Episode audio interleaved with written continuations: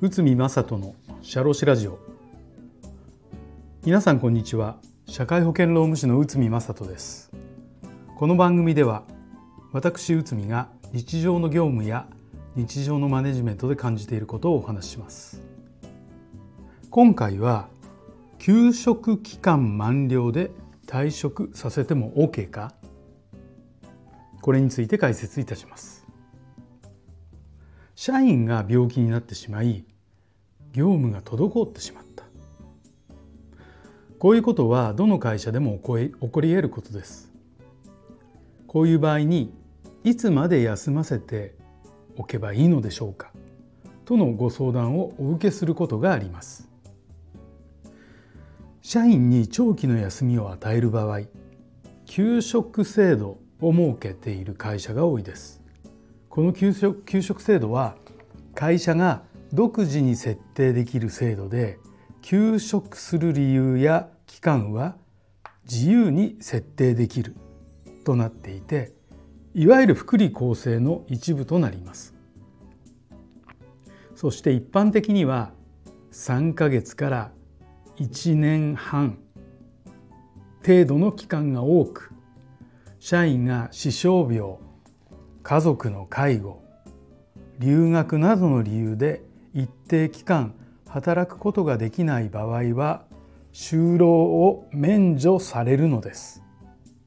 特に死傷病の場合は治療の専念が主な目的となっており最近では一般的な傷病だけではなくうつ病などの精神疾患に対応する給食制度が必須となってきているのです。そして多くの会社が悩むポイントとしては休職期間が満了となるタイミングで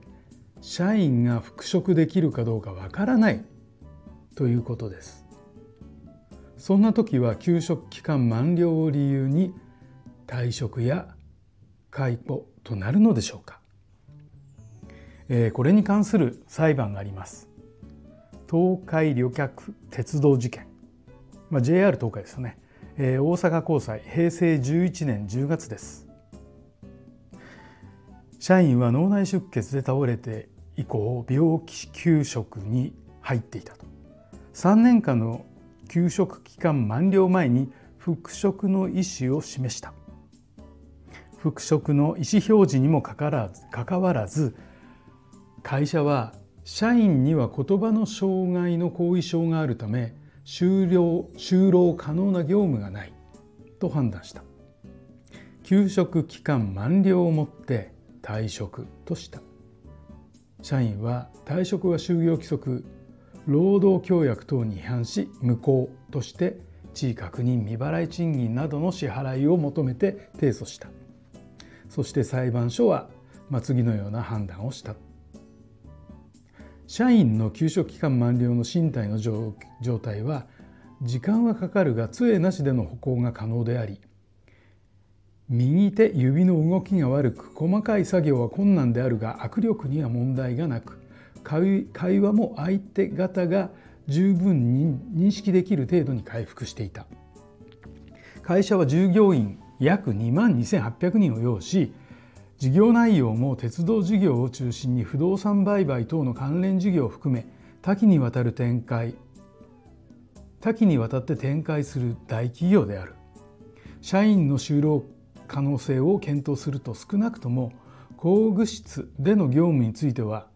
就業可能でありまた配置転換することも可能であったと認められる。